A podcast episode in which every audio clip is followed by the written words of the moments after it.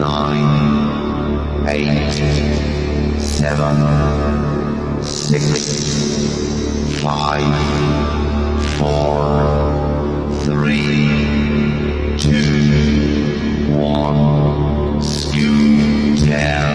Прямой эфир радиоакумулятор. Доброго-доброго всем вечера. Приветствуем вас в нашем голосовом чате, на наших волнах, замечательных, просто-таки лучащихся добром, теплом и книжными знаниями. Вячеслав, а давно ли ты читал что-либо в своей жизни? Вот у меня как-то не получается в последнее время, увы. Я обязательно читаю книжечки новые, мне очень нравится. А, особенно следите за нашей рубрикой «Книжный день», которая выходит у нас в ВКонтакте, и ведет ее Дмитрий Александрович Померанцев. Вот. А, ну, а сегодня мы как раз, я думаю, что откроем новые горизонты э, литературного мира, и у нас, э, я смотрю, собрались люди, которые э, не только знают, что почитать, но и могут посоветовать что-нибудь интересное. Вот как раз сегодня об этом и узнаем. Итак, ведущий нашей встречи Мария Кочедыкова, ей слово, читательские встречи. Всем доброго вечера. Добрый вечер, уважаемые слушатели. Добрый вечер, дорогие друзья, всем тем, кто находится здесь в канале голосового чата Камерата, всем, кто слушает э, нас сейчас в радиоэфире, и всем, кто будет нас слушать в записи. Меня зовут Мария Кочедыкова. Я веду на радио Рансис программу страницы за страницей, в которой рассказываю о книгах и о своих впечатлениях э, книжных. И я очень надеюсь, что сегодня у нас получится дискуссия, получится живое книжное обсуждение. А вот в анонсе сказали, что будет литературный вечер, ну, не совсем это так, потому что литературный вечер предполагает, что говорить буду я. Но мне очень бы хотелось, чтобы сегодня говорили мы все вместе. Говорили, обсуждали книги, обсуждали литературные жанры, направления и так далее. И я бы хотела, дорогие друзья, вас спросить. Вот мы все здесь собрались. Э, в канале нас сегодня много. Запись будет слушать еще больше людей. А как вы думаете, а зачем люди читают вообще? Ну, я вот, например, думаю, может быть, кому-то не хватает эмоций, кто-то хочет узнать э, о каком-то интересном жизненном опыте и способах выхода из различных ситуаций, ну и расширить кругозор, наверное.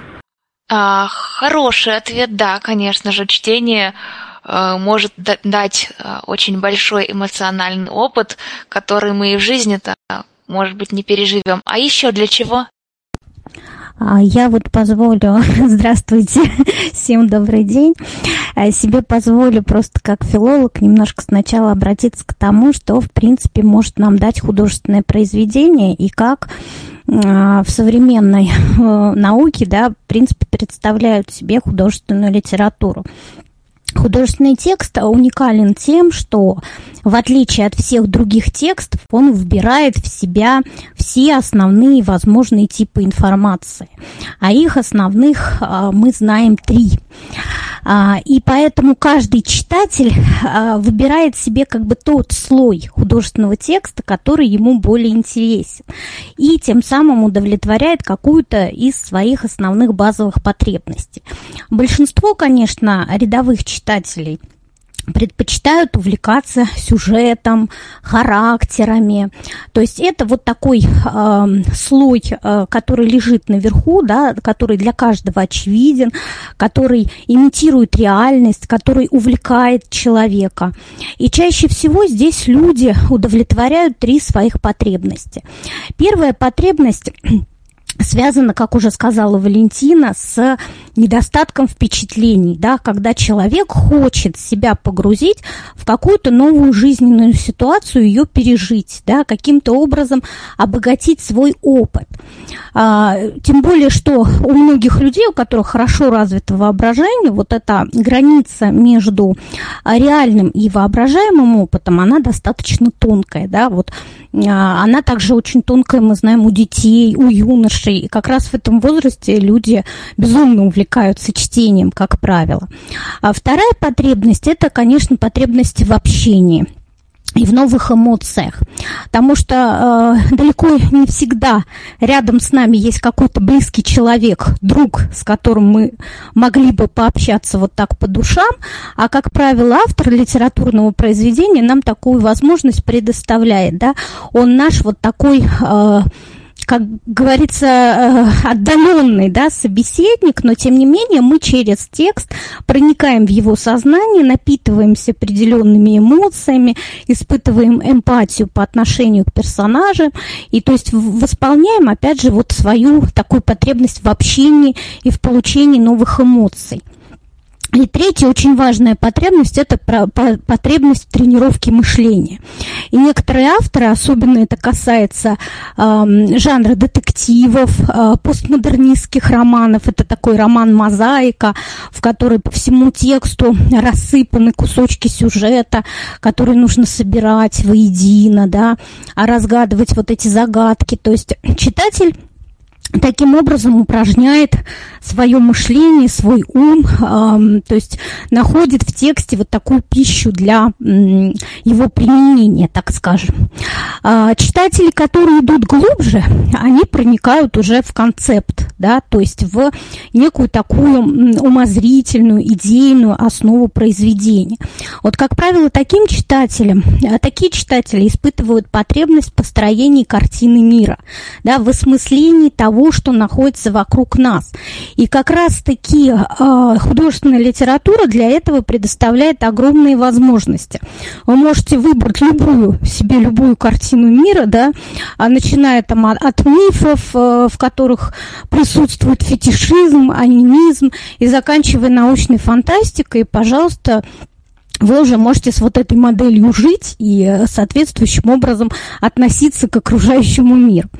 Ну и, наконец, третий пласт, самый глубинный, до которого, как правило, долезают э, же такие э, искушенные э, читатели, литературоведы, писатели, они э, долезают до подтекста да, то есть видят, как а, в произведении работает каждое слово, каждый художественный прием, каждая деталька, то есть они фактически разбирают его по винтикам, а потом скручивают обратно, заново, да, то есть это вот тоже такая специфическая потребность в понимании того, как а, художественное произведение сделано с точки зрения формы, да, и вот если подытожить, то действительно в основном люди черпают э, из художественной литературы вот э, именно это, да, то есть есть э, четыре вот таких базовые потребности и одна профессиональная, э, связанная с разбором именно текста как э, литературного произведения.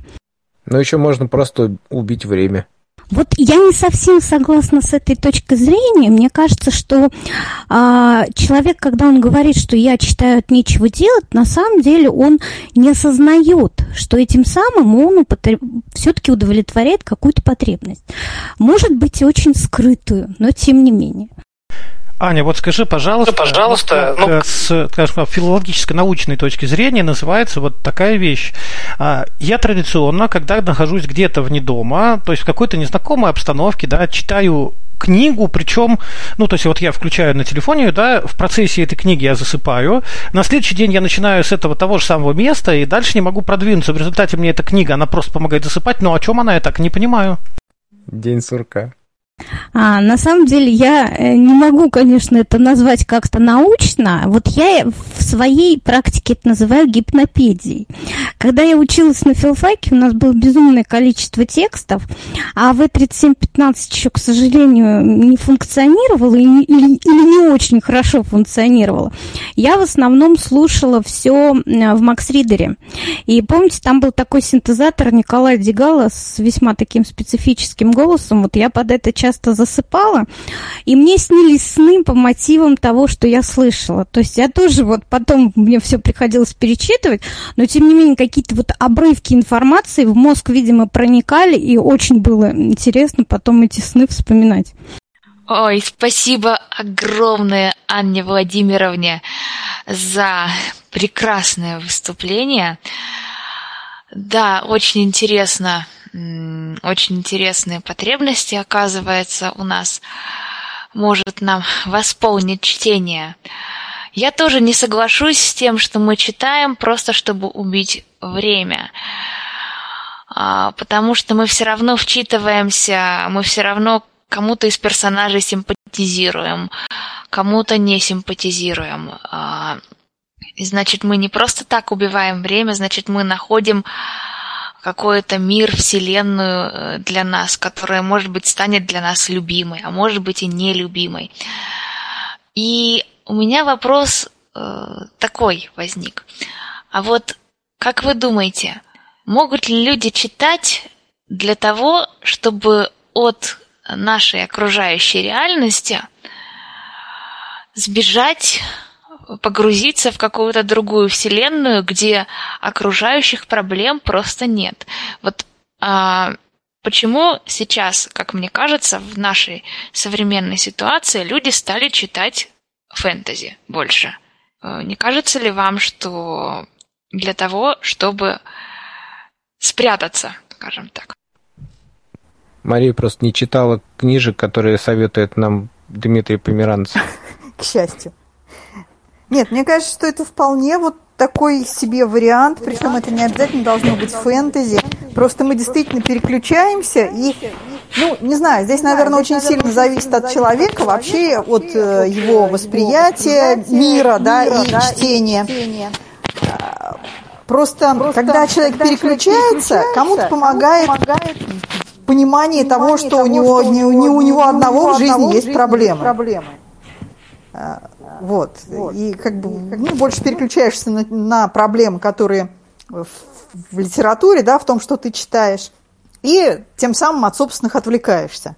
Это первый вариант. Второй вариант, когда действительно, ну вот, кстати, вот я сама этим грешу, да, когда не хочется, вот, ну, я не хочу там какую-то свою проблему решать, я открываю книжку, сажусь, читаю, и, в общем, может быть, это бессознательно, да, я обычно не отдаю себе в этом отчет, что вот именно для того, чтобы там что-то, чего-то не решать каких-то своих проблем, но оно ведь на самом деле, наверное, есть. У меня вот, например, был момент, когда мне было просто скучно жить. У меня не было каких-то событий или ну что-то, чтобы мне было бы интересно. Я как-то сидела дома, это было какое-то лето, когда мне было лет там, может быть, 16 или 17, вот, все у меня подруги поступали, и тогда я вот читала, чтобы как раз погрузиться куда-то и избежать от своей скуки. Вообще, я думаю, что спрятаться – это не совсем правильный, вот, на мой взгляд, ну, формулировка, потому что в любой книге, даже фэнтези, есть свои проблемы. И если ты отъединяешься от своих проблем, ты погружаешься все равно в другие проблемы. А они, в общем-то, ну, не совсем ну, нереальные, даже если это и фэнтези. Все равно они приближены к э, проблемам общечеловеческим, и все равно мы решаем для себя. Мы же не просто так слушаем или читаем, все равно мы решаем эти же проблемы. Ну, Ой, это знаете, вот как- полностью согласна. Как говорят, что вот отдых, да, это смена деятельности.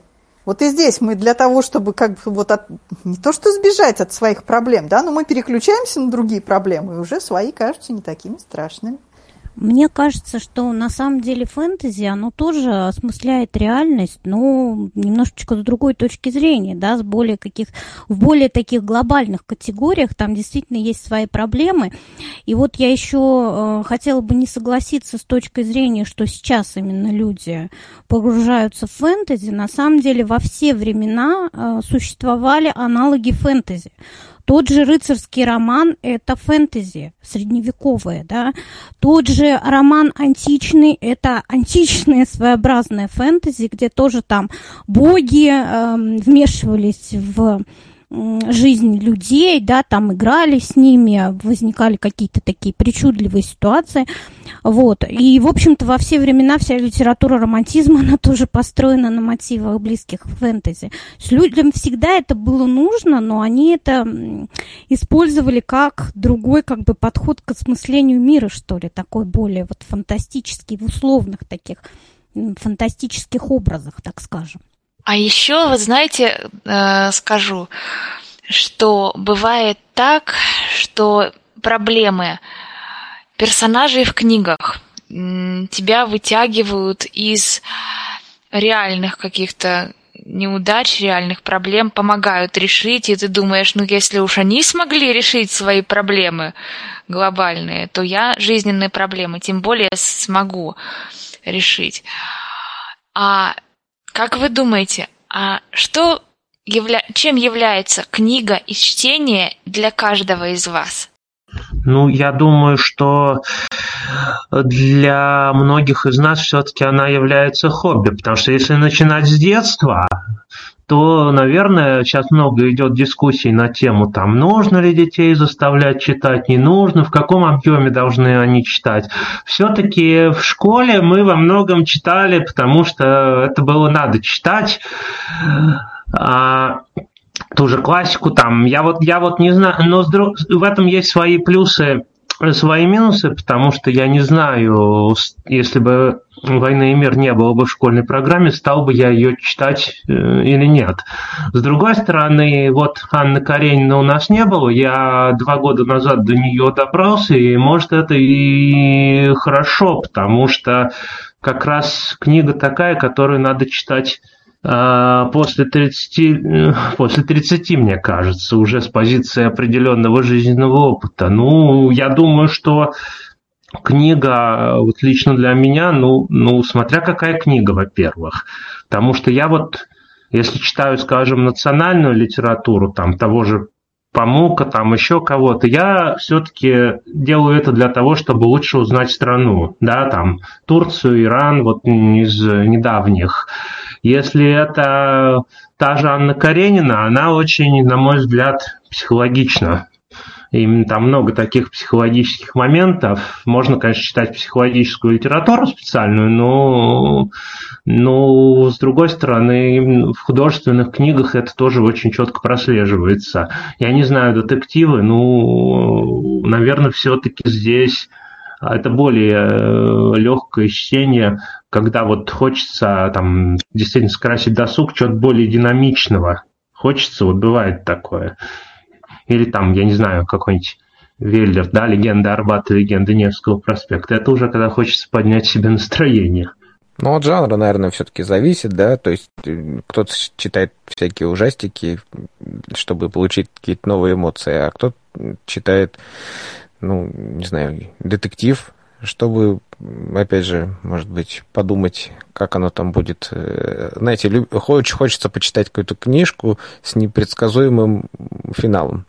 Вот. А кому-то нравится юмористическая литература. Явно не для того, чтобы подумать о смысле жизни, а скорее, ну, что такое, повеселиться. А вот я тоже а вот не я сторонник... У кого-то активация включена, по-моему. Я тоже не сторонник того, чтобы читать заставлять. И я, читаю, я считаю, что, наверное, лучше заинтересовывать чтением, но не заставлять. А, во-первых. А во-вторых, по поводу э, прочитанных вовремя или не вовремя книг, я считаю, что до каждого произведения нужно дорасти. И очень во многом наше отношение вот к русской классике испортила, к сожалению, школьная программа, потому что нам это нужно было прочитать, нам нужно написать было сочинение на тему э, преступления и наказания, и мы заставляли себя читать это преступление и наказание. И это не не заставит, не заставит нас любить э, русскую классику.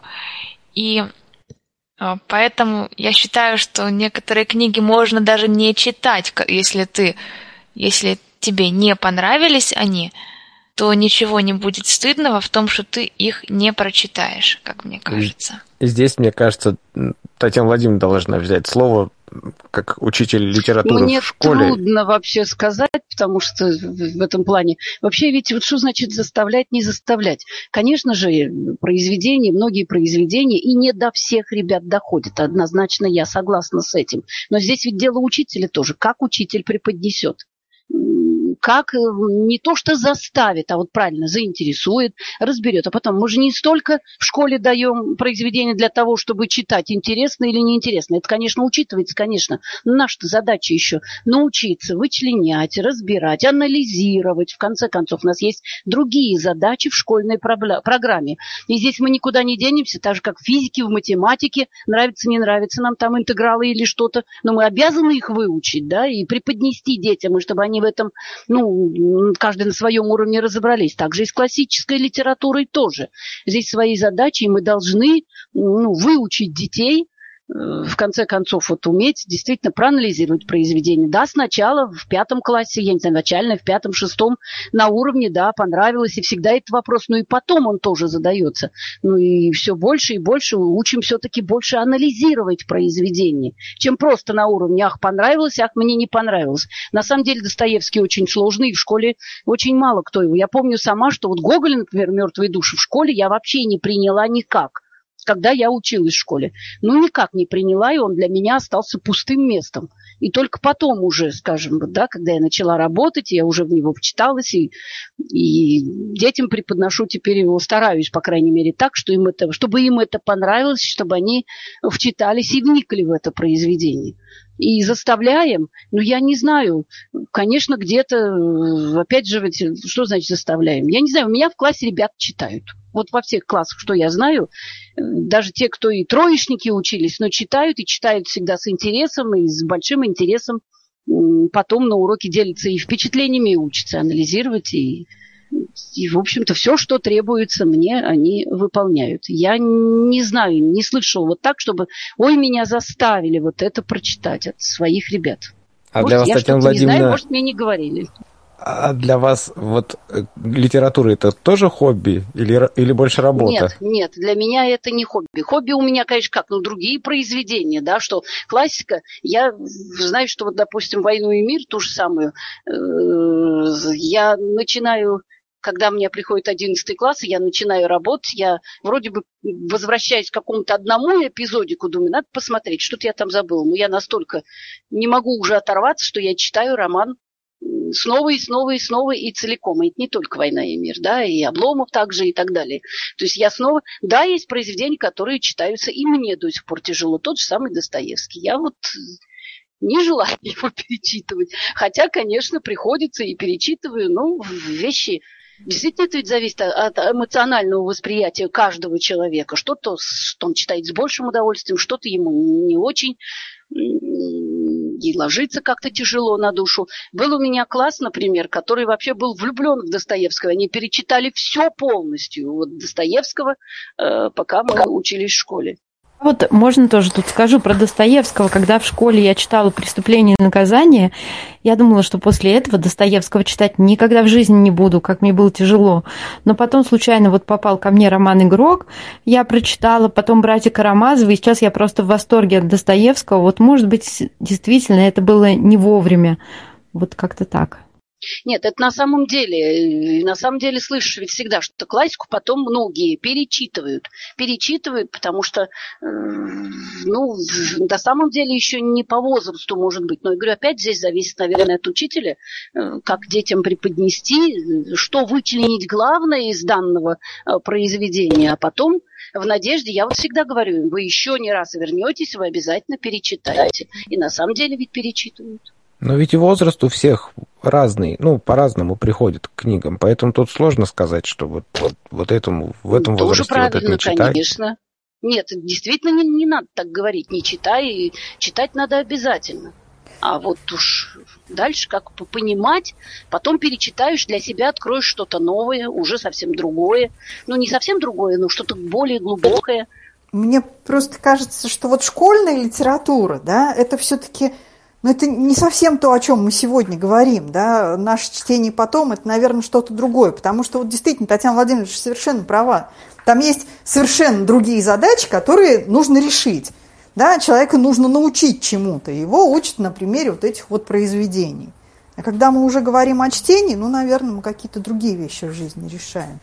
Ну, вот для а меня, например, читать... Читают? Да, ну, конечно. Ну, да, да. Нет, ну просто вот читать это по кайфу, да, это вот такой вот кайф в жизни, который, ну, еще там...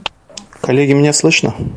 Да? Да, О, Дмитрий Дмитрий, Ага. Дмитрий Ура. Александрович, ура! Нет, я вас слушал с самого начала. Спасибо за добрые ремарки в мой адрес.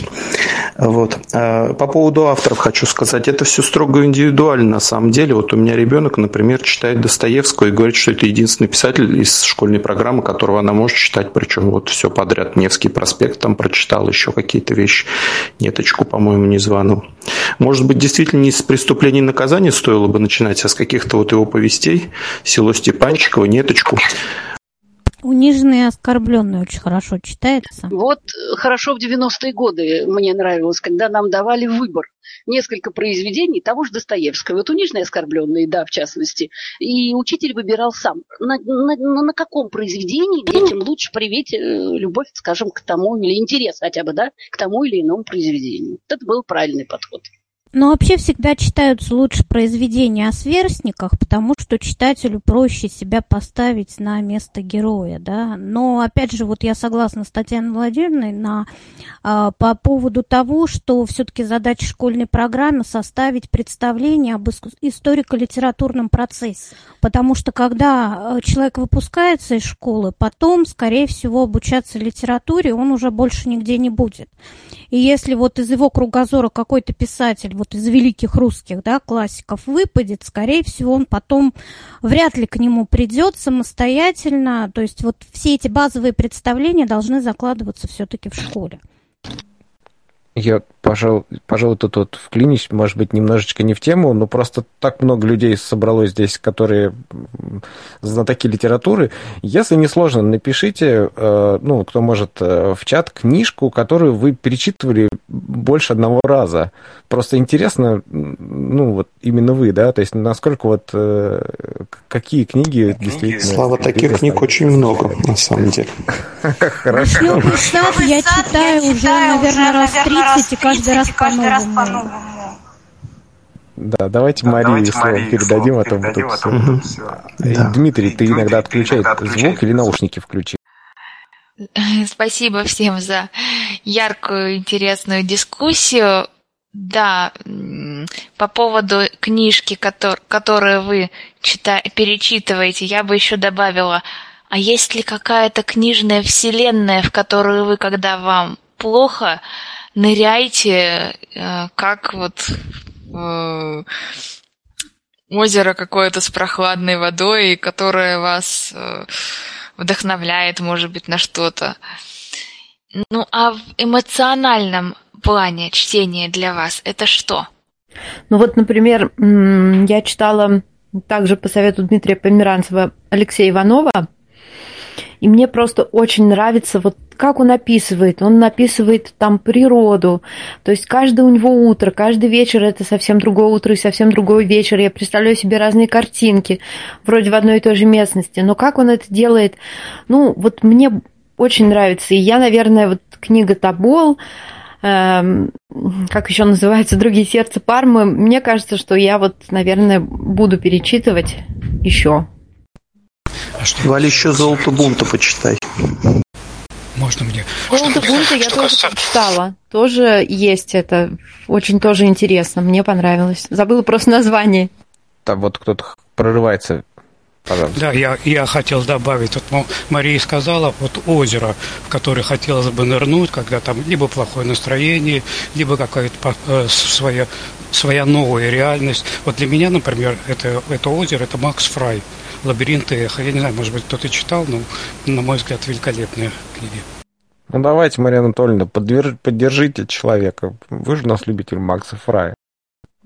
А зачем заставлять поддерживать? Не хочет человек, не надо. Я вот просто, ну, как-то... Мне больше нравится, как вот сказали про сверстников, да, мне больше нравится, например, э, читать про, э, ну, как это называется, людей, которых я могу э, обнаружить вокруг себя.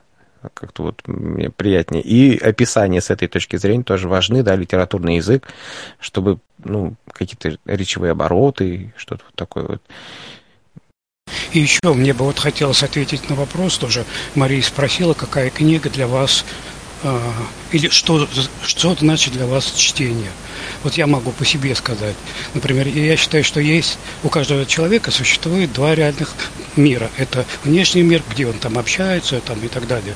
Живет, семья, работа, учеба и внутренний мир – так вот, для меня чтение – это как бы э, путешествие по реальным мирам других людей, авторов, писателей и так далее. Вот интересно смотреть, что думают. Вот тот же, например, читаю я э, Иванова, да, э, географ «Глобус» украл – мне интересно вот эти герои, вот как вот этот учитель, допустим, общается со своими детьми, ну и так далее. Это вот действительно совершенно другой мир, отличный от моего мира, и мне он интересен. И вот так любая книга, пусть то фэнтези, ну, детективы как-то вот сейчас меньше люблю, а вот э, научная фантастика на, тоже интересно, как вот э, какая вероятность или какой будет мир, допустим, через сто лет, через тысячи лет.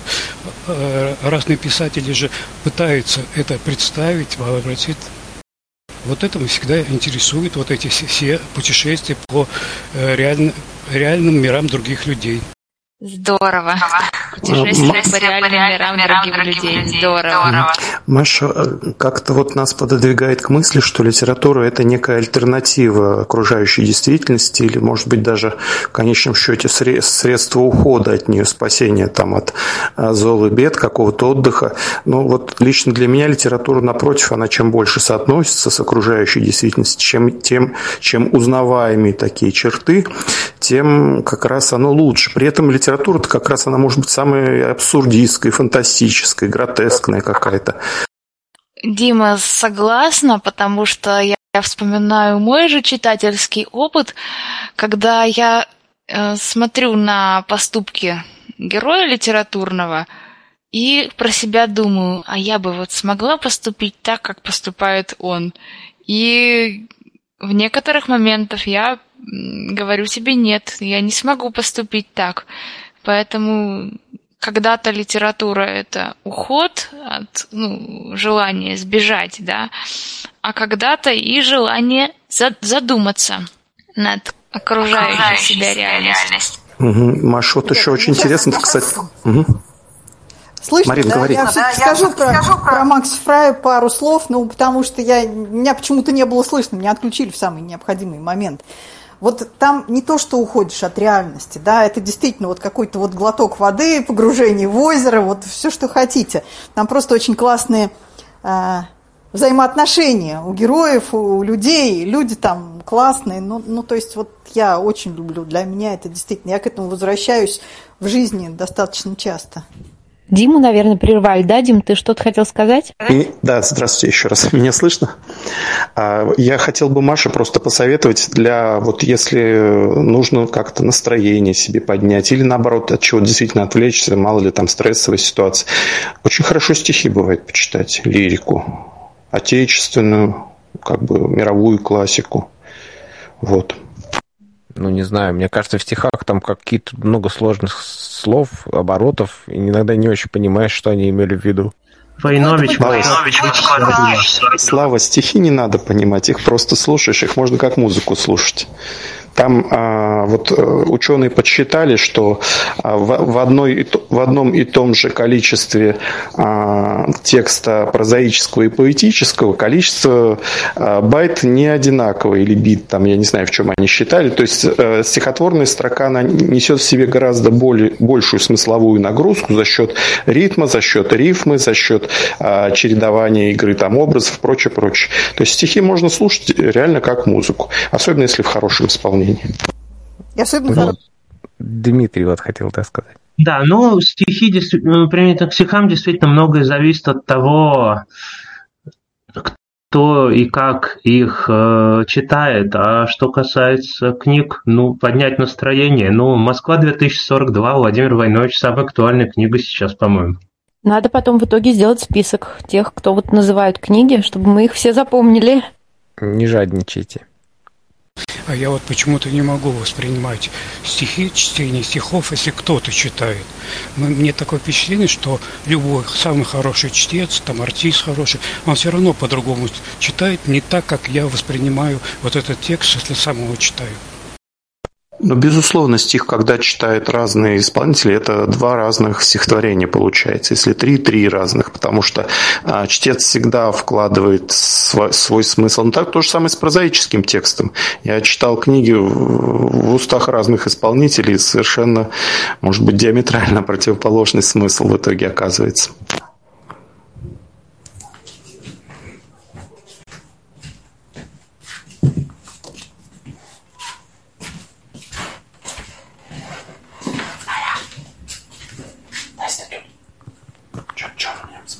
И мы слышим И у мы слышим Дмитрия, у Дмитрия а, этот а, самый. этот самый. Да. Да. Меня слышно, да? Да. Да. Мгм. Вот, и продолжение темы стихов. Э, На самом деле очень полезно бывает стихи читать. И вот я рекомендую особенно русскую лирику, классику. Пушкин, Фед Тютчев, Блок, Цветаева, Ахматова, Есенин, Маяковский. Стихи точно не мои. Дима, Дима, сделай, пожалуйста, сделай, свой звук пожалуйста, свой потише. звук потише. Ура. Да, вот все-таки стихи мне вот, например, очень сложно бывает понять, что там за не только зарифмовал, но и зашифровал в своих рифмах этот поэт, который пишет стихи. Ну, как-то вот сложно. Мне лучше прозу интересную и разную. Разную реальную или не, не очень реальную? То есть фэнтези вы можете считать прозой или нет? Фэнтези м, очень мало я читала, нет у меня большой практики. Мне казалось, что я это не очень люблю, но как-то я прочитала, по-моему, Сергей Павлов «Лунная радуга». Это она написана была как-то еще в середине, ну, ближе ко второй половине, вот середины прошлого века, по-моему. И такая там интересная была фантастика. Мне понравилось. Надо попробовать почитать что-то еще. Вот маленький опыт фэнтези у меня. Валя, «Лунная радуга» – это научная фантастика. Фэнтези немножко другой жанр. А научная фантастика, она ближе, как бы, к, как это ни странно, к реалистической прозе, а фэнтези – это все-таки сказка, это готический роман. Значит, фэнтези я пока тоже не очень. Хотя вот Макс Фрай, это что? Я вот читала «Золотой ключ», мне тоже понравилось. Это не фэнтези? Макс Фрайд, скорее всего, фэнтези. Да, еще почитайте Анжея Сапковского, это очень интересно. Я, кстати, с ним знаком лично. Ну и, кстати, пока перерыв, ну, вернее, какая-то тишина, да, я все-таки попрошу, если у вас есть такая возможность, поделитесь книжками, которые вы перечитываете. Вдруг мы их тоже захочем, захотим, простите, перечитать. И я еще бы добавила, э, я бы хотела попросить поделиться а, еще авторами и книгами, которые вы любите. И почему вы любите именно их? Ну, это можно, кстати, прямо сейчас, сейчас сделать. Может быть, кто-то хотел бы прорекламировать, простите за это слово, какого-то интересного писателя, может быть, не очень известного. Можно Ну вот, я например- прорекламирую? Да, вот, Мари. Пока тишина, а, и пока люди собираются, я хочу прорекламировать свою любимейшую фэнтези-вселенную. Это Джоан Роулинг и Гарри Поттер. Это мир, с которым я росла, взрослела. Я из того поколения, которое ждало выхода новых и новых книг. Сейчас у меня новый такой читательский этап. Я читаю произведения, написанные на основе Гарри Поттера, различные произведения жанра фанфикшн. Есть очень хорошие авторы. За что этот мир люблю? Ну, за, за то, что это мир моего детства, за то, что автор придумала таких потрясающих персонажей. У меня больше всего любимых персонажей в двух вселенных. Это Кир Балычев, Алиса Селезнева и Джоан Роулинг, Гарри Поттер. Вот за всю мою жизнь это две больших таких вселенных, в которых у меня было не по одному любимому персонажу.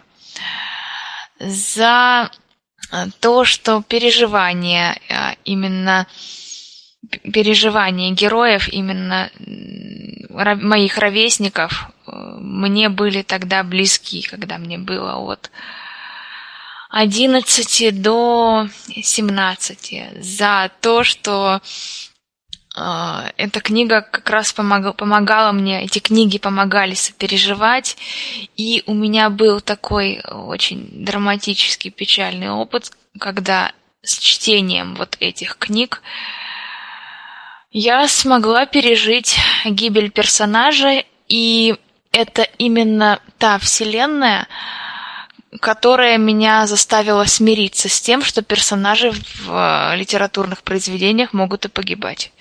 До этого я не принимала э, гибель персонажей в конце. Мне, например, очень нравится Виктор Гюго. Я прочитала э, сейчас «Собор Парижской Богоматери» и начала читать «Отверженные». Мне вот, как сказать, ну, мое, мне это интересно, очень хорошо написано, да, такие там судьбы, конечно, очень все трагично, но это прям вот погружает, заставляет сопереживать, многое обдумывать, потому что ситуации, которые там описаны, и характеры героев, ну, есть над чем подумать, но вот пока отверженные я по-моему, на третьем томе остановилась. У меня те такие жестокости, несправедливости, которые там, они вот заставили меня сделать паузу, потому что мне начали сниться кошмары на эту тему по ночам. А дочитать, в принципе, очень хочется. Вот очень хорошие книги. Ну вот у меня было что-то подобное. Я все давно-давно хотел прочитать «Тихий дон», и в сентябре прошлого года таки решился э, к этому приступить. Но я делал два перерыва, чтобы сменить фон, потому что все-таки роман жесткий. Первый, когда мы ездили в Израиль с паломнической поездкой, и второй раз это на Рождество я понял, что я хочу на новогодние рождественские праздники почитать что-то более позитивное того же Диккенса, там вспомнить рождественские рассказы другие какие-то, того же э, Куприна. А так, тут вопрос, наверное, в чем еще? А, вот, дополняя Машу, да, хочу сказать, а как вообще действительно в нашей жизни те или иные книги возникают? Я вот э, в последнее время ловлю себя на мысли, что у меня они стали возникать достаточно стихийно. Есть, конечно, определенный план, что надо прочитать в течение ближайшего года. Но вот, допустим, а, у нас у Ирины Германовны Самароковой тогда в феврале была лекция про войну в Афганистане. Не скажу, что мне она уж шибко понравилась. Ну, как-то любой мог бы также почитать Википедию, как сотрудники библиотеки, мне лично так кажется, и прийти и рассказать. Но тема меня давно цепляла, что связано с тем, как мы туда входили. И вот так возникла, например, книга Андрея Волоса «Победитель». Или вот сейчас э, по следам вот этой передачи «Зрячее сердце» с Дмитрием Целуенко из Краснодара, который исполняет песни Высоцкого, так как-то у меня возникла так, книга Марины Влади «Владимир или прерванный полет», которую я сейчас вот дочитываю как раз на 40-летие Высоцкого. Или часто также к 9 мая появляется какая-то военная проза. Так в этом году я прочитал Астафьева «Проклятые убитые». «Проклятые убитые». Я вообще не могу сказать, могу что сказать, мне нравится какой-то какой отдельный, отдельный автор или направление, направление так, так э, и для себя и, для и по работе, по работе приходится, приходится читать, читать разное. разное. Меня нормально Меня слышно, нормально слышно какое-то эхо. эхо. Активацию отключите. Активацию отключите.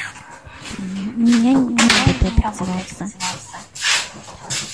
А, выключите активацию или выключите, пожалуйста, звук. А, есть клавиши качельки громкости. Я думаю, что этот человек, который, у которого это сделано, он знает, да, на боку. Есть громкость. Можно ее убавить. Да, все, отлично. Да, Анна.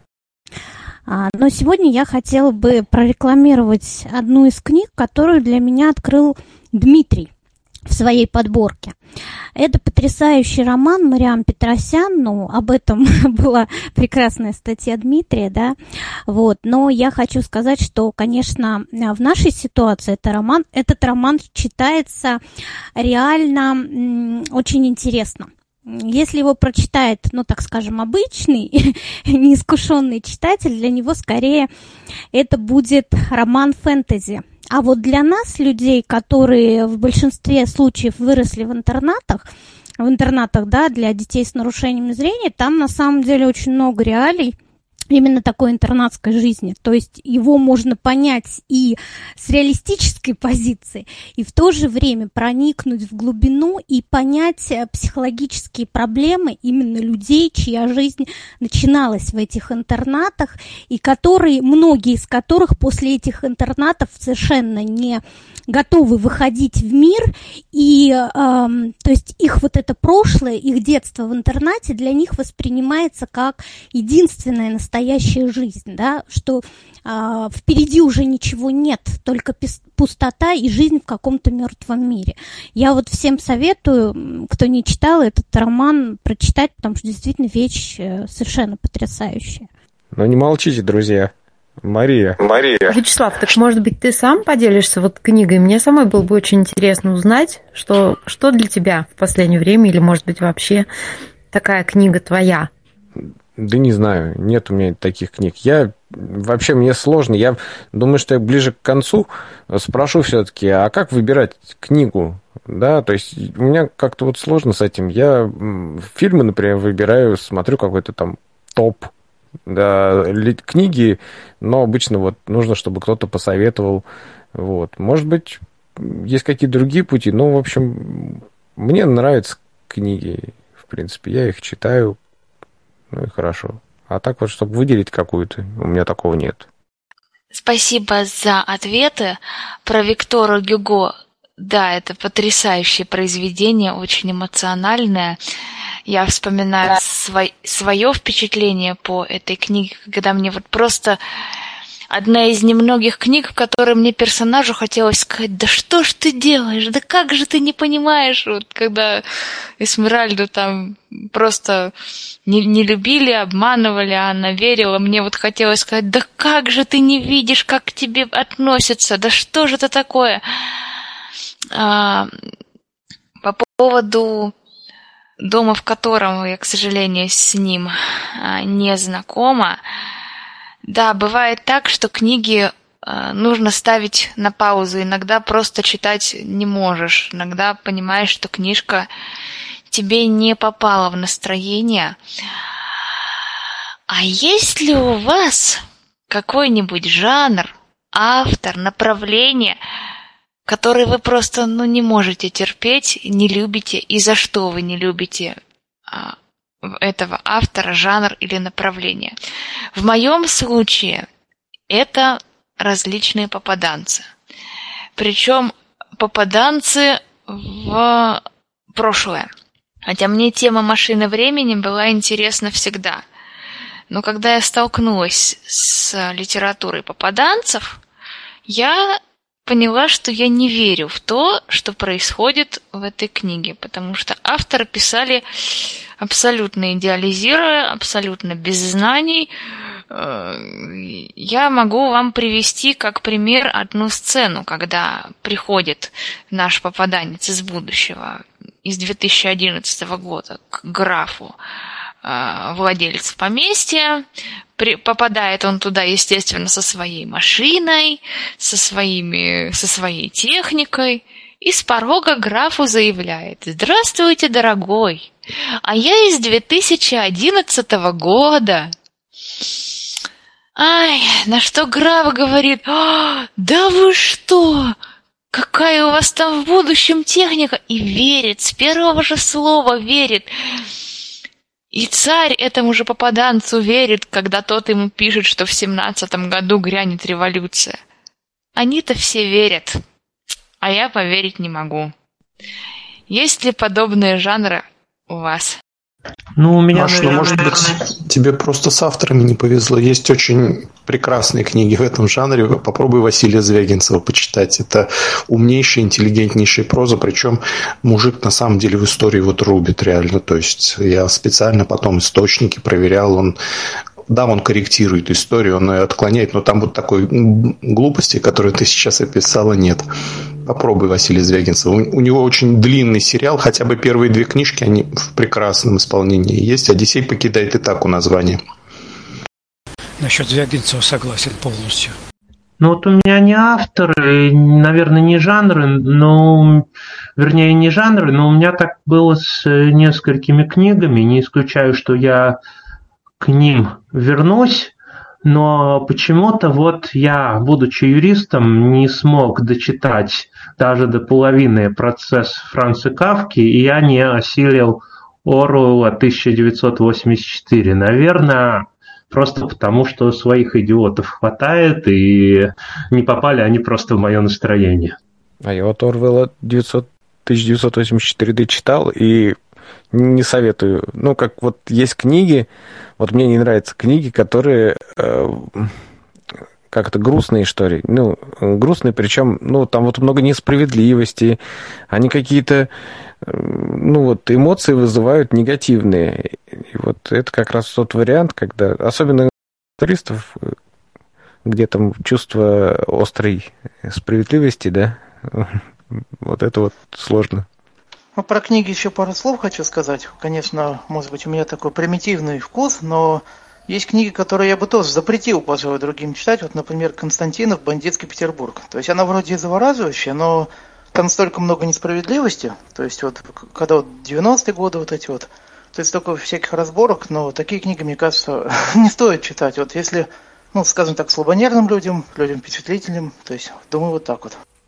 А я вот тему, которую Вячеслав и э, Дмитрий Балыкин подняли, хочу продолжить. Вот есть у Приле обитель, посвященная ГУЛАГу.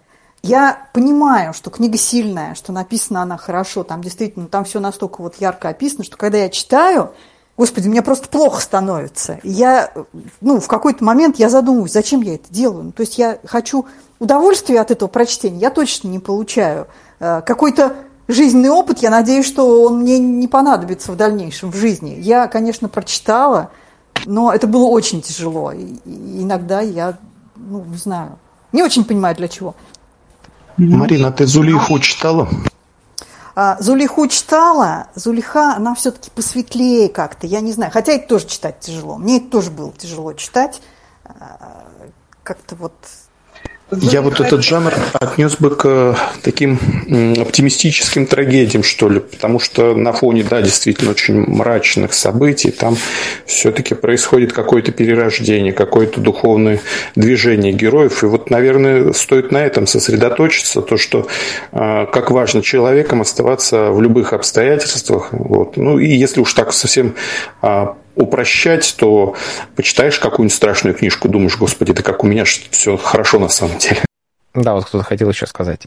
Ну да, некоторые вот мои знакомые, э, когда началась эта самая самоизоляция, читали книги там, ну, типа э, психолог в концлагере или там еще что-то такое. Вот, э, ну, им, видимо, для чего-то это было нужно. Обитель я, кстати, прочитал, но тоже делал э, перерывы. Книга непростая, а так же, как, например, э, ну вот я не знаю, я знаю, что многие, вернее, я слышал, что многие не выдерживают э, Рубена Гальего. Ну, я прочитал, да, нелегкое чтение, но, наверное, наверное, на каком-то этапе жизни это надо было прочесть.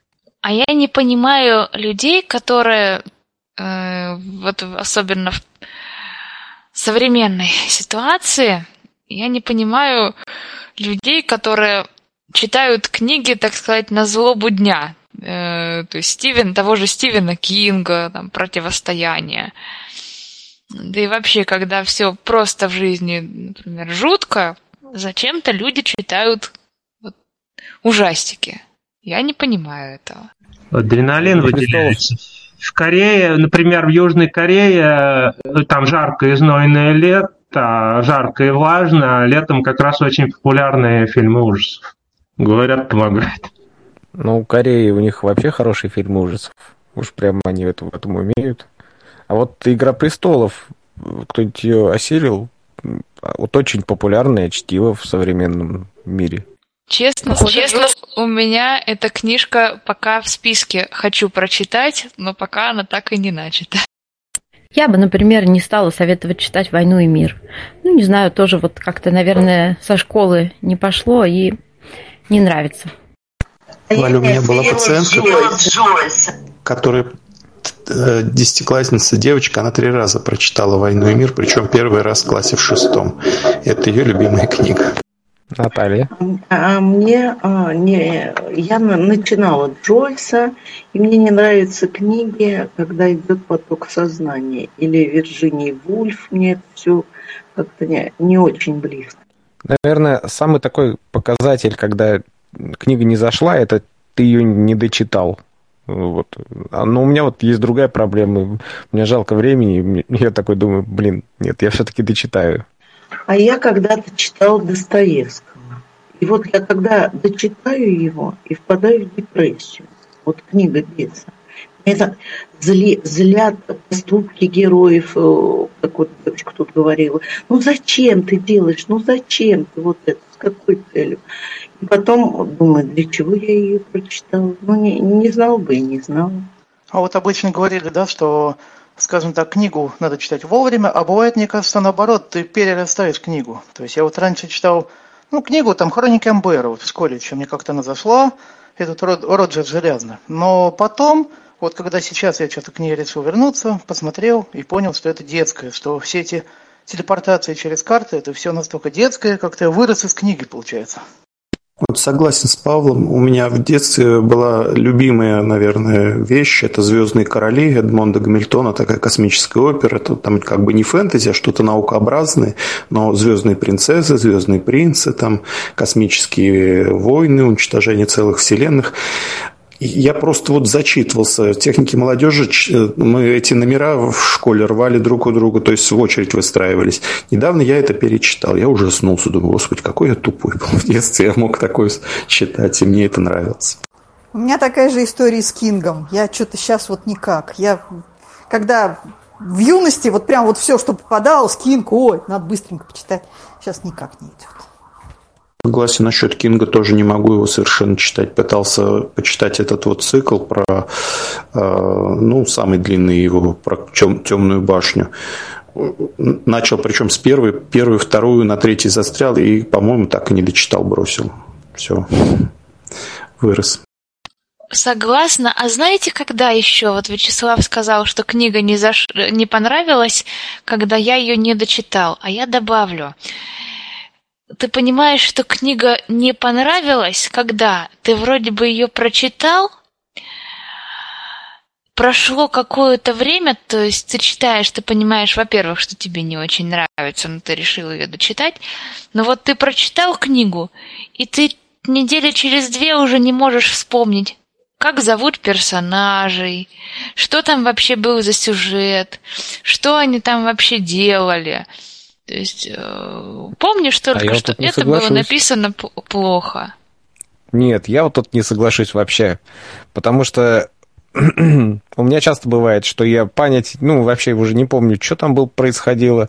Ну, так вот, Валь тут недавно какую-то книжку читала, и я так смутно так, кажется, ну, какие-то герои знакомые. Вот. А, ну, для меня, для меня важно...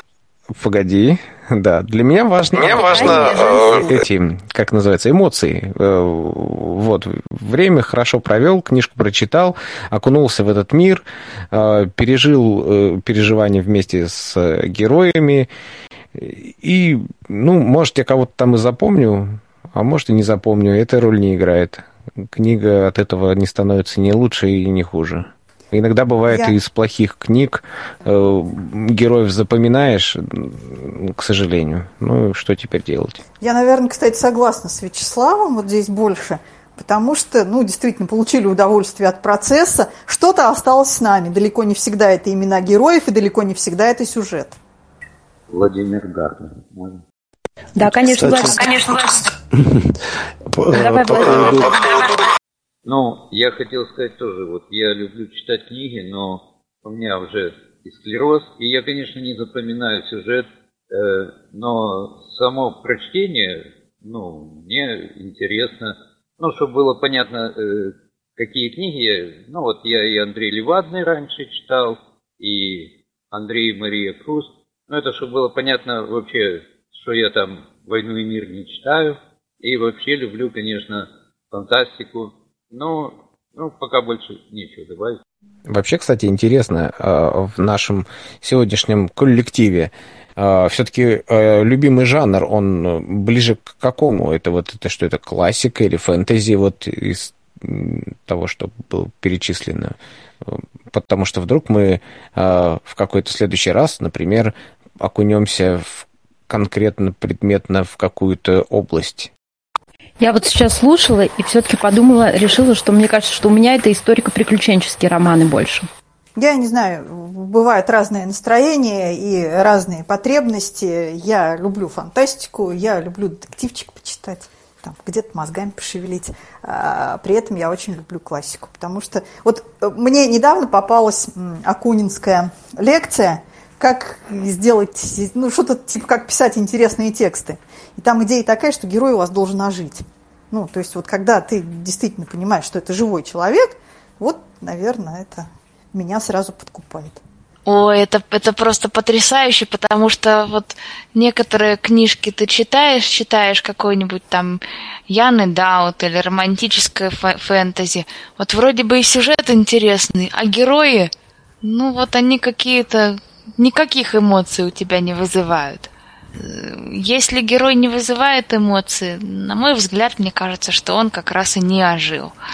Если герой раздражает или герой очень нравится, значит персонаж э, живой, значит э, он у автора очень хорошо получился. Ну, по поводу жанров, ну, у меня, конечно же, это...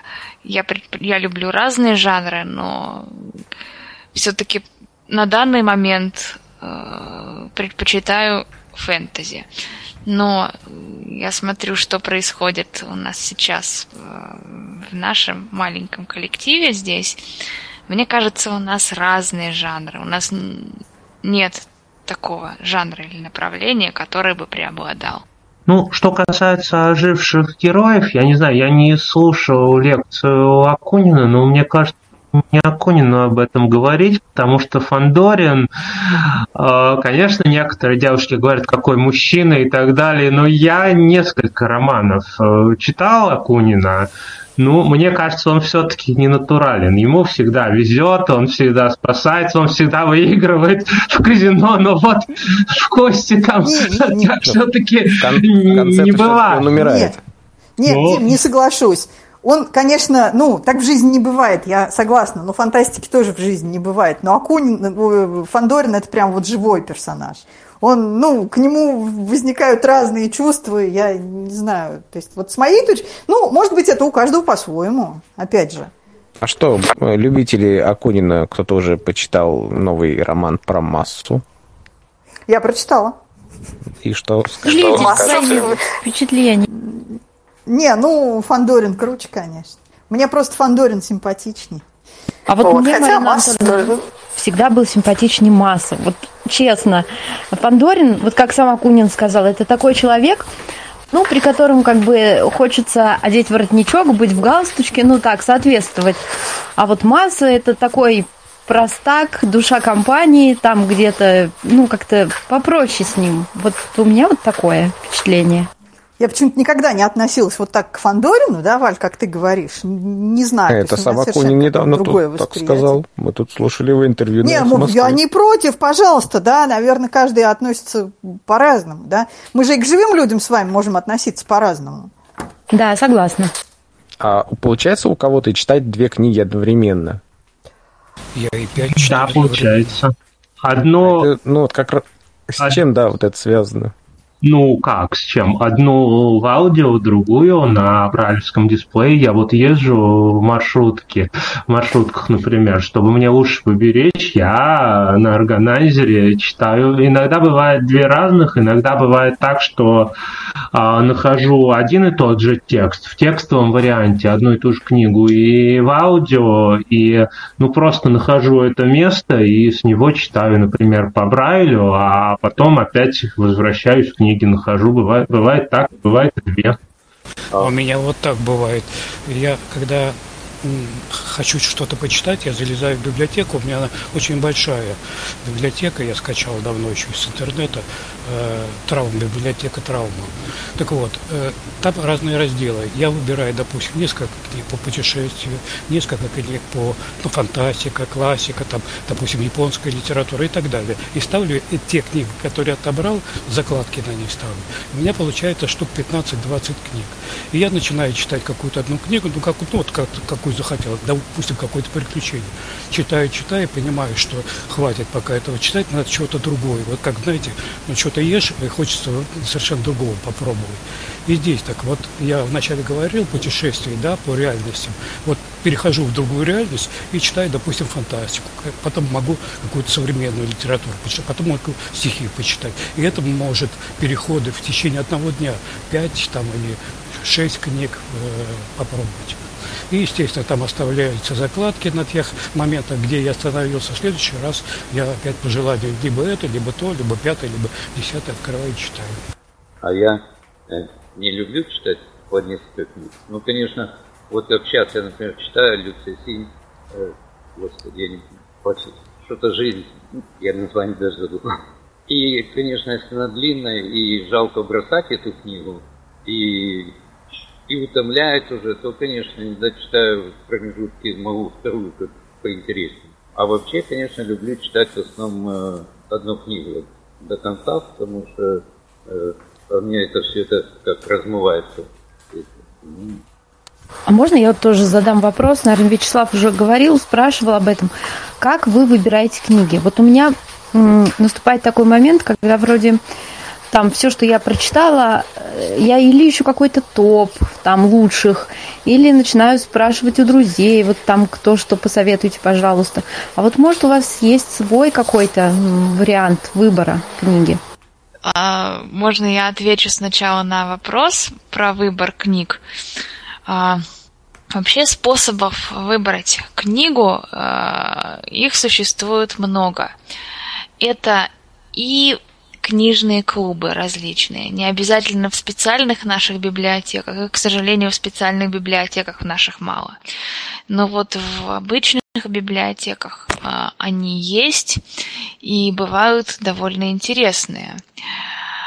Есть несколько сервисов, о которых я, наверное, чуть позже расскажу, а, которые помогают выбрать книгу.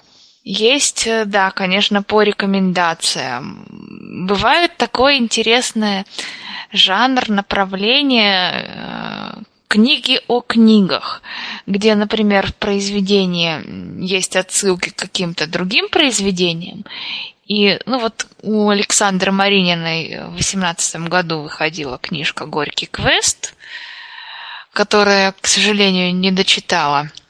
А, и там очень много было отсылок к произведениям Горького. Я нашла несколько таких произведений, которые в книжке упоминались, и я очень надеюсь, что когда-нибудь у меня руки до них дойдут. По поводу опыта читательского. У меня был опыт э, чтения четырех книг э, одновременно на четырех устройствах, нет, на трех устройствах четыре книги но это тяжело. То есть э, ты их вроде бы как все понадкусывал, да, как э, и как яблоко какое-то, как э, чуть-чуть надкусил и не распробовал. Для меня самое, наверное, оптимальное читать две книги.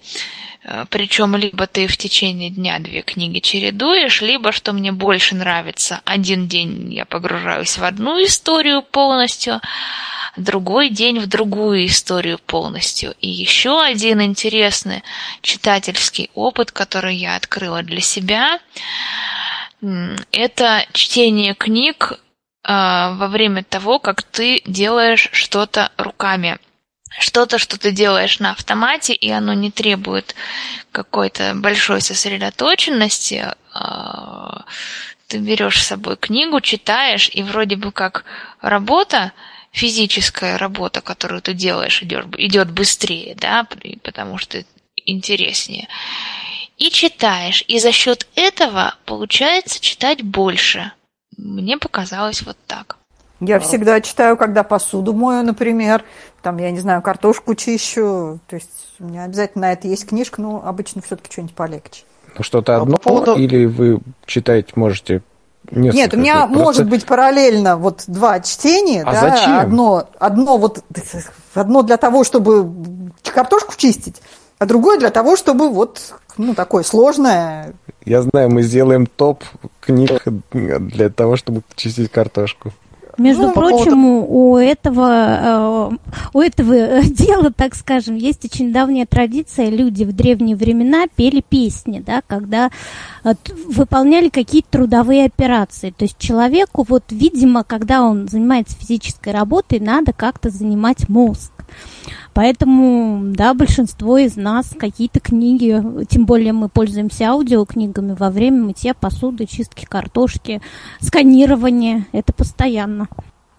Вот иногда по поводу выбора книг, э, например, вот как у меня было, фильм посмотрел какой-нибудь и думаю, о, надо книгу почитать, как это так вот, то есть, может быть, в книге, и оказывается, в книге, например, все по-другому, но иногда это будет интересно, то есть фильм пос- посмотришь и думаешь, надо книжку почитать.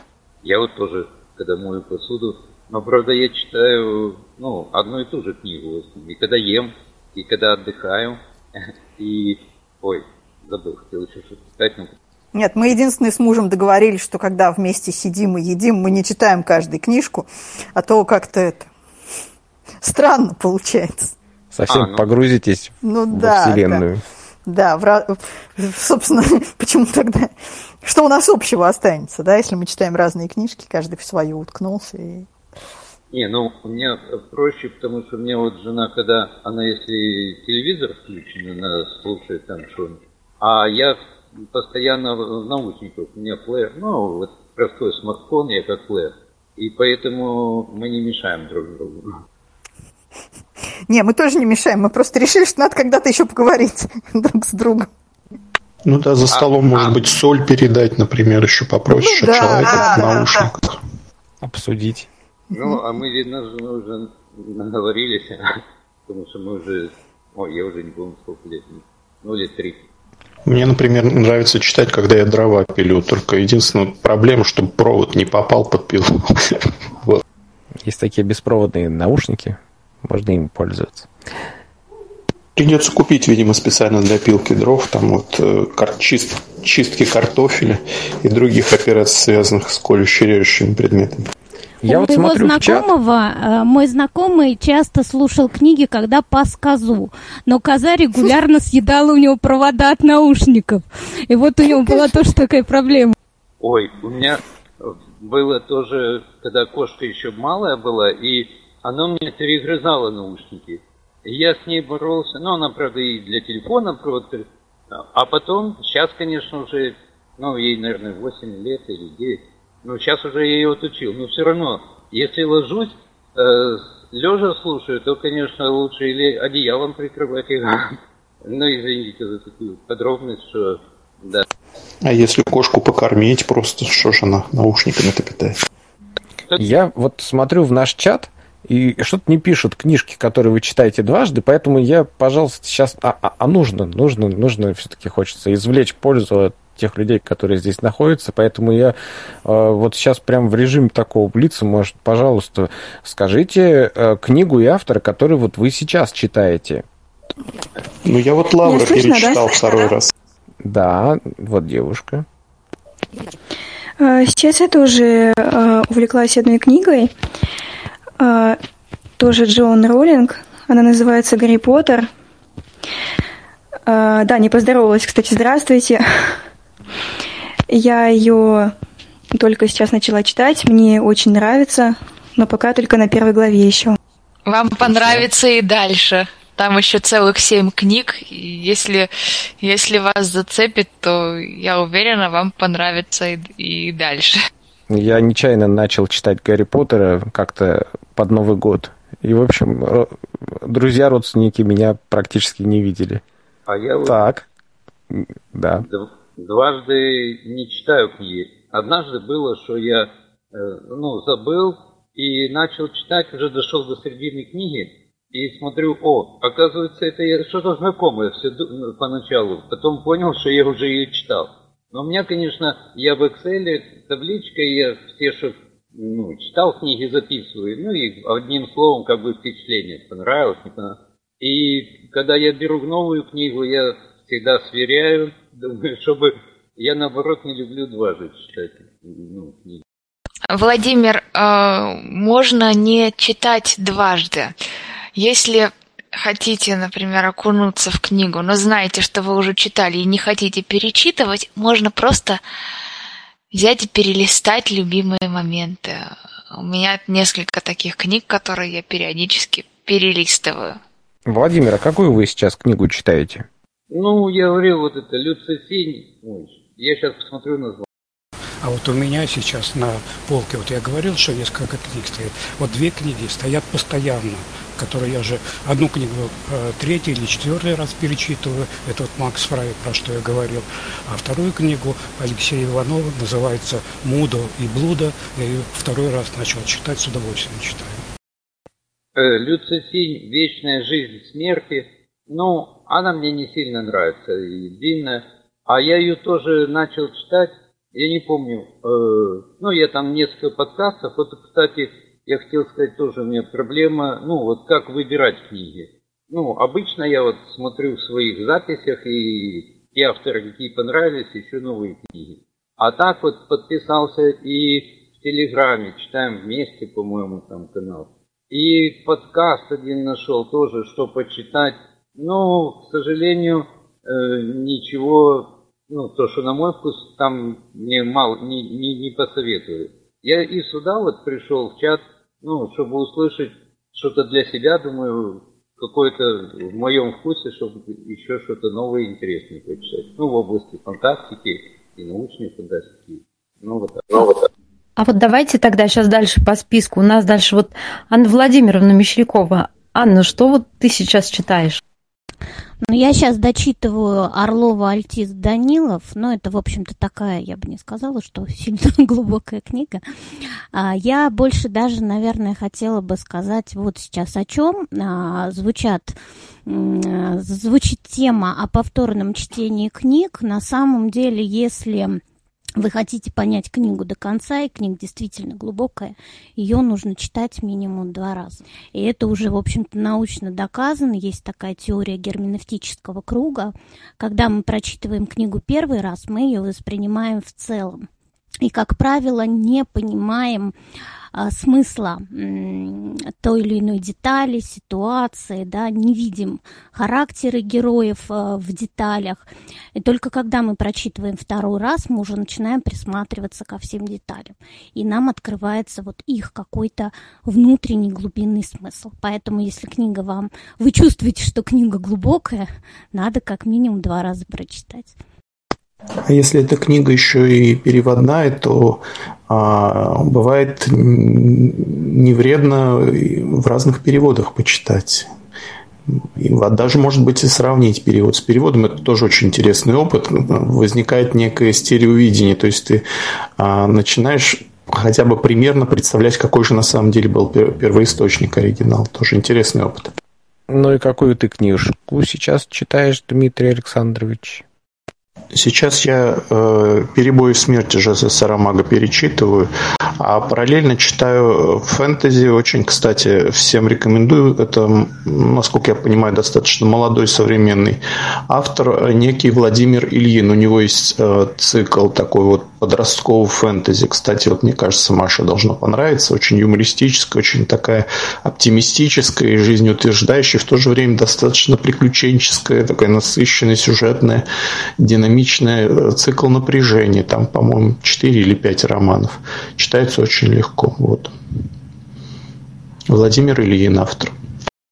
Э, всем здравствуйте, это Алексей Степанов.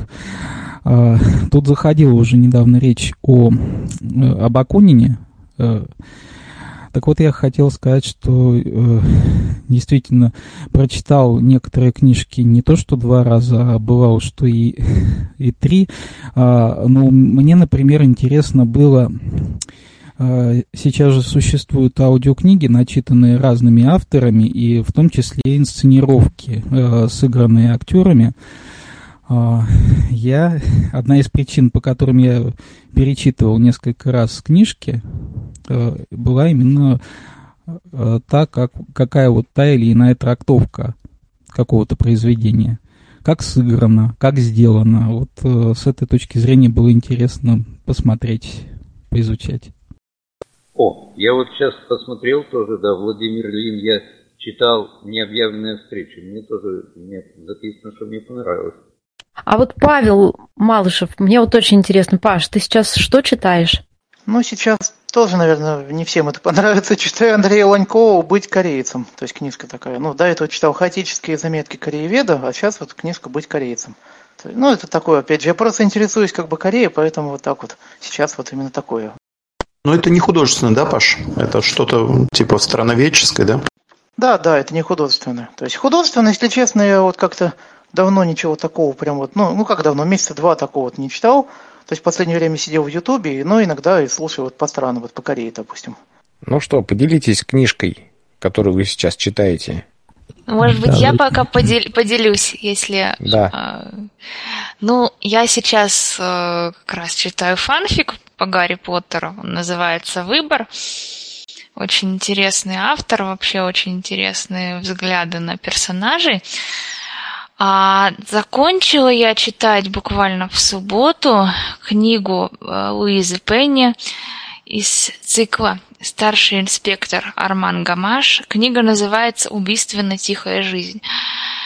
И что меня э, удивило, э, это ну не может быть детектив таким правильным, как он описан в этой книге.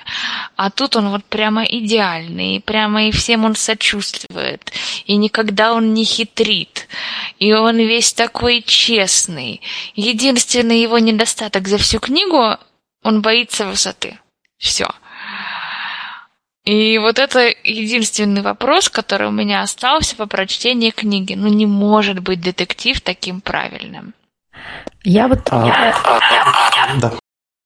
Тоже тогда расскажу. Я недавно закончила читать Перес Реверта. Это учитель фехтования. До этого была шахматная доска, фламандская доска, вот так она правильно называется.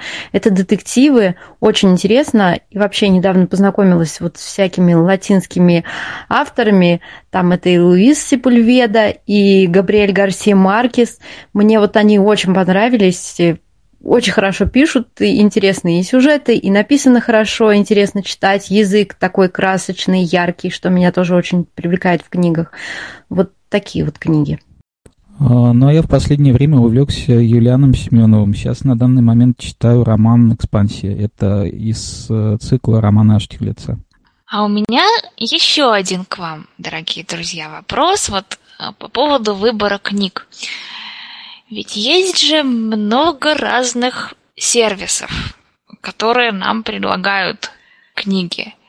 Вот какие сервисы вы используете для того, чтобы о новых книгах узнать? Не взять готовую, а именно узнать. Это рубрика «Книжный день» в группе Камерата. Всем советую. Очень классно. Пока вы читаете одну книгу, там приходит уже следующая. И я знаю, что многие так делают.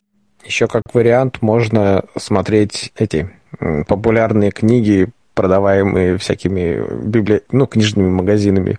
Раньше а я еще? искала в интернете, но, честно говоря, отзывы бывают весьма сомнительного происхождения. Сейчас я доверяю исключительно Дмитрию и беру книги в основном из его подборки, и мне это, честно говоря, очень экономит время. Спасибо большое Диме, книги очень стильные, очень интересные, как раз вот на мой вкус. Оптимистических трагедий просто полным-полно. Я после них все время болею по несколько дней, но мне очень нравится, я испытываю катарсис и очень благодарна и Дмитрию, и Камерате.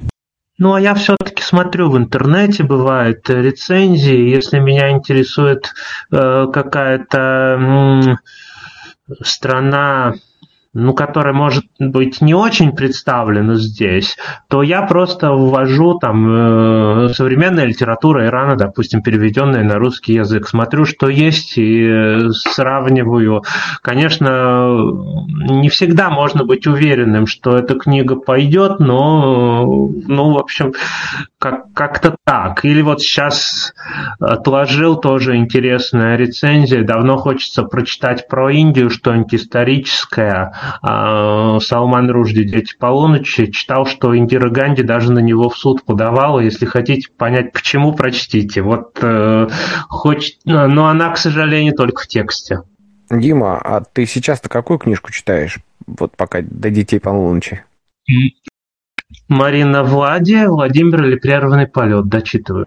А я еще, знаете, как делаю? Бывает, вот там встретишь интересного человека, поговоришь с ним, ну и как-то сам человек интересный, и ты думаешь, наверное, он читает какие-то правильные, интересные книги. И я обычно спрашиваю совета у такого человека, а какую книгу вы посоветуете почитать?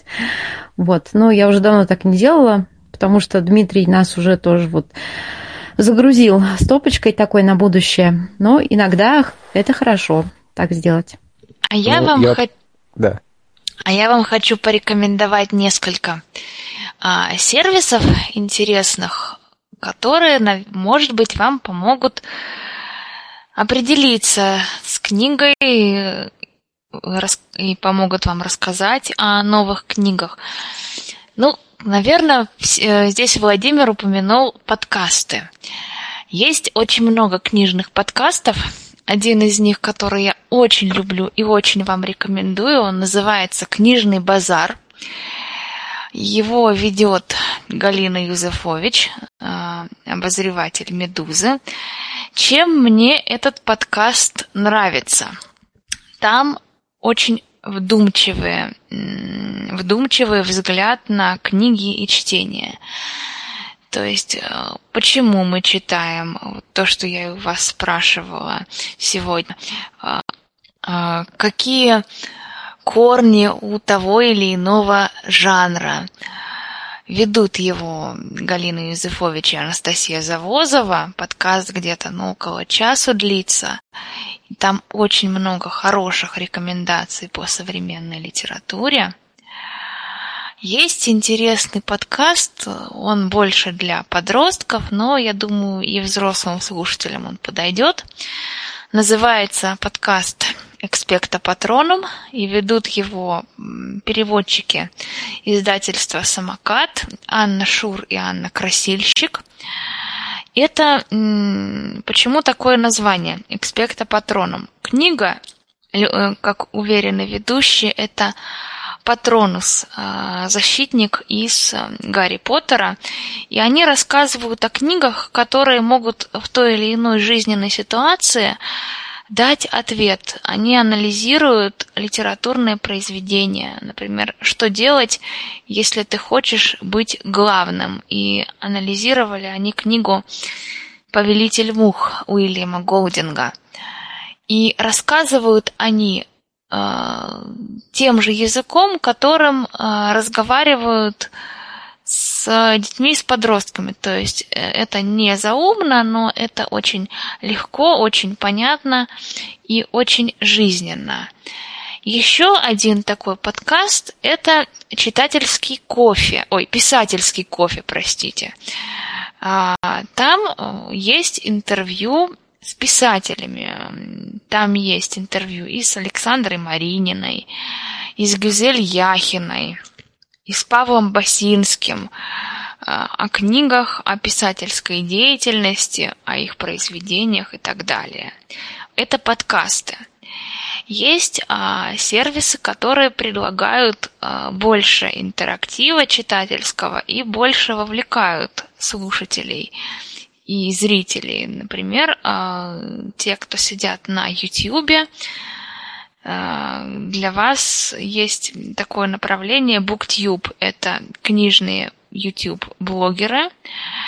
И там, помимо обычных обзоров, рассказов о прочитанном, можно еще э, поучаствовать в различных марафонах. Например, есть такой канал To Talk Girls, где девушки каждое воскресенье проводят э, мероприятие такое книжный завтрак. То есть они берут какую-то книгу и готовят из этой книги художественное блюдо э, любое. Там и рождественские кексы, и какие-то пироги из Гарри Поттера, и какие-то блюда были даже из книг Стивена Кинга.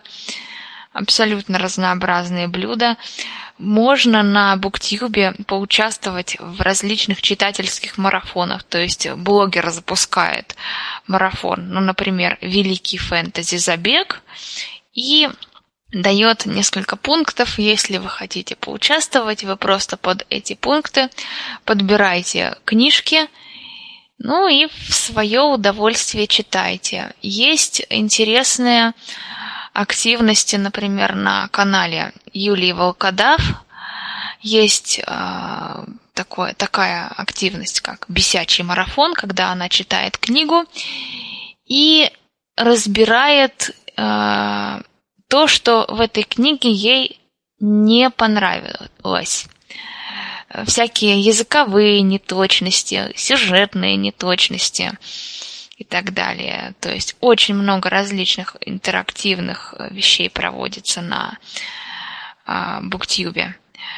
Ну и есть еще такой интересный сервис читательский. Это книжная социальная сеть. Она называется LiveLib. Вот Владимир здесь говорил, что он может не запомнить, какую книгу он прочитал. Вот LiveLib, а, первая его функция – это вести вернее, одна из его функций, не первая, одна из его функций – это статистика книжная – то есть вы прочитали книгу, вы присваиваете ей метку «прочитано». И э, у вас в избранном э, как бы, эта книга добавлена, вы уже знаете, что вы ее уже прочитали. Там публикуются различные литературные новости книжные, а, книжные новинки. Там есть книжные клубы по интересам и по направлениям. Нравится вам э, жанр Young Adult? Там есть э, клуб любителей Young Adult. Нравится вам фэнтези? Там есть э, клуб любителей фэнтези и так далее. Очень много клуб, клубов, очень много игр книжных э, интерактивных, то есть книжные путешествия. Значит, сегодня мы читаем там книги по странам, э, книги по каким-то традициям или книги авторов этих стран. А, то есть много книжных интерактивов, игр, а, общения на тему книги, поэтому я вам эти сервисы очень рекомендую попробовать. В рассылку я потом вышлю вам ссылки, если вы хотите на эти сервисы. И э, хочу поделиться и прошу вас поделиться, пользовались ли вы такими сервисами когда-нибудь. Разрешите мне по поводу сервисов? Олег, пожалуйста. Вообще-то тема этих сервисов интересная. На самом деле есть и еще куча всяких. И действительно, там очень интересно много. И новые авторы, и новые книги, все это узнается. И э, рекомендации других. Но есть одна заковыка небольшая. Там много рассказывают, ну, действительно, про новинки и так далее. А нам-то как их читать? Советуют новинку, аудиокнига о ней нету, и дай бог, если появится лет через пять. Текстовика тоже нету. Получается, чего ради? Ну, можно же текстовик точно можно купить в интернет-магазине, да, там, скажем, те же книжки. Ну, это другой вопрос, да. Ну, вопрос, да, любителей читать, да, то есть я, например, тестировал в свое время, покупал, ну, нужно мне было э, прочитать книжку, очень захотелось, не было в аудио, а на Play книгах там вполне читается, да, ну и, собственно, другие сервисы. А про сервисы хотелось бы ну, сказать про Арзамас. не могу про него не сказать. Очень интересные там бывают лекции, в том числе и о том, как читать книгу, ну, книги, там, причем есть разборы разных э, литературных произведений, причем, ну, там разных эпох каких-то, вот, то есть очень много интересных лекций. Вообще, ну, иногда очень полезно, чтобы кто-то простым языком э, разобрал, ну, как-то рассказал, что там такого имел в виду автор. Открываешь для себя новые какие-то, ну, делаешь новые открытия и хочется перечитать книжку еще раз. Ну и можно, ну и можно, если уж я начал, я, я два сервиса добавлю, которые не назвали, мне кажется, они тоже будут вам интересны. Значит, ну, сервисы не сервисы, но все-таки есть такой радиоканал, называется «Радиокнига». Там читают отрывки книг по самым разным направлениям. Детективы, там это, все как-то это перемежается новостями, э, книжными, я имею в виду. Все это перемежаются как-то презентациями определенными и так далее. То есть можно сориентироваться вот здесь. Все книги, которые они читают в аудиоварианте, они есть, это точно. Ну и еще э, есть такая рассылка, почтовая рассылка одного из авторов э, голосового чата «Лабиринт». Ну, я думаю, не будут преследовать, если я другой чат назову, да? Валентина Шубина она идет регулярно, он там регулярно скидывает, скидывает ссылки на книги, краткое описание, э, те, которые публикуются в торрентах. Не, секрет, что торренты у нас закрыты по законам Российской Федерации, а он прямые ссылочки на это дает. Я от оттуда очень много беру аудиокниг. Мария, а вот вы сказали LiveLib или как, ну, социальная сеть. Э, но я на рассылку не подписан, а вы или тут как в чате, если ссылку на нее, или в телеграм-канале, потому что в телеграм-канале э, как подписан на камерацию. Ну, вот ну да, я думаю, что мы когда будем делать, а, ну, как это называется, публиковать э, отчет о проведенном мероприятии, да, со ссылкой на аудиозапись и ссылку, я думаю, что дадим на материал, если такие. Вчера вот у нас а, было литературное, ой, прошу прощения, кулинарное встреча. И вот мы как раз э, подготовили полезные рецепты, вот, их э, можно скачать. Так что я думаю, что с книгами сделаем то же самое. Я тоже так думаю. Э, ссылочки, которые на ресурсы, которые я назвала, я вам, Вячеслав Валерьевич, скину. По поводу формата.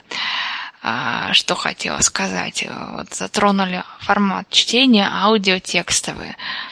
Вот знаете, для меня как-то вот не очень важно, аудио или текстовые, потому что я, во-первых, ну, согласитесь, читаем мы их все равно все на слух, только аудио диктором, а с помощью диктора, а текстовые с помощью синтезатора речи.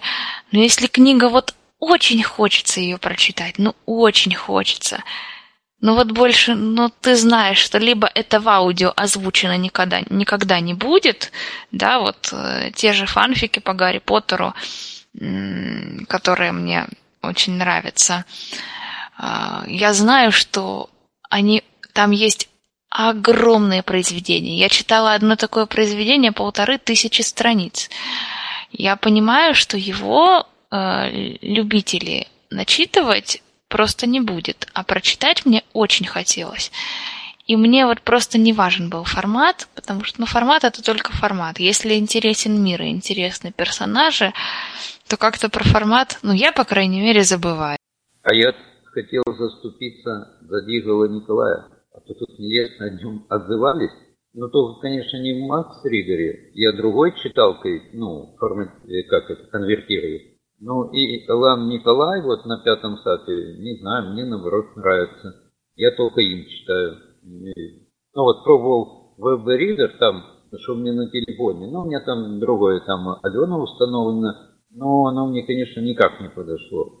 А я именно конвертирую только на компьютере, чтобы потом уже читать плеер.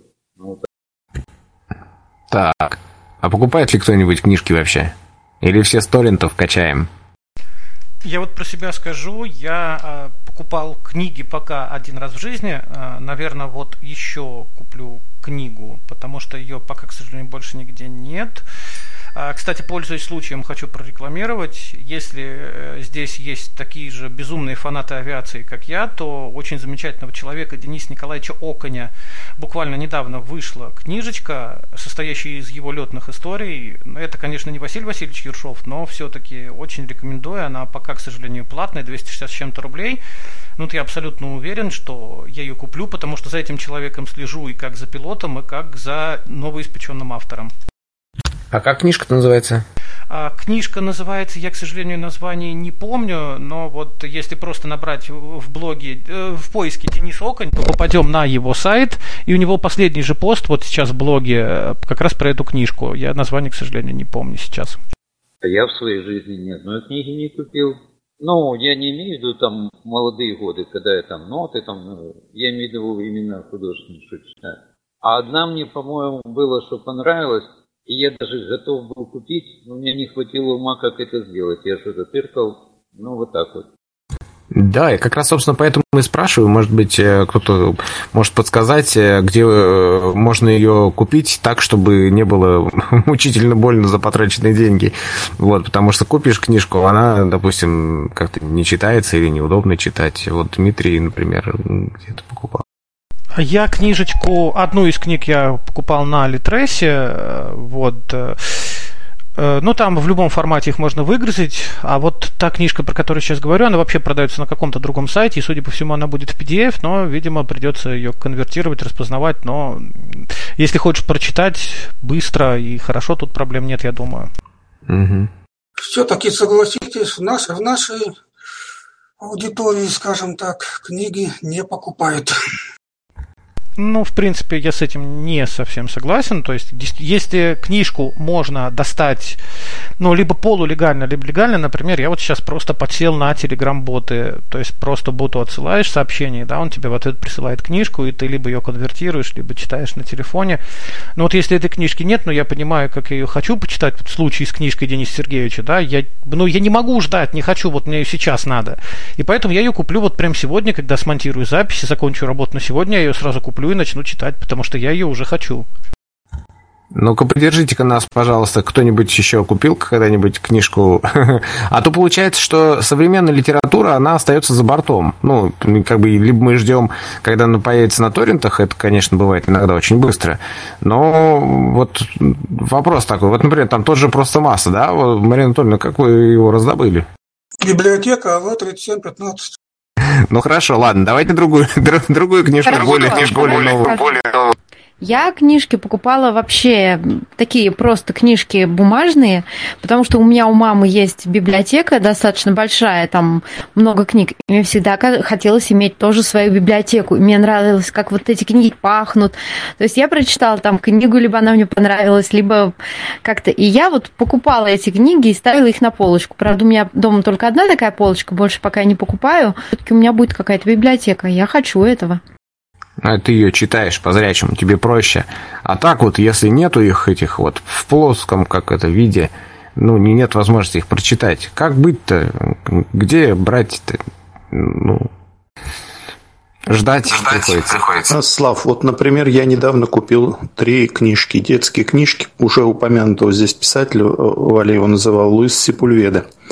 А, формально я их купил как бы ребенку своему младшему, да, но с другой стороны я их купил для себя, потому что он же мне эти книжки вслух потом и прочитал. Вот еще такое замечательное как бы внутрисемейное общение получилось дополнительно.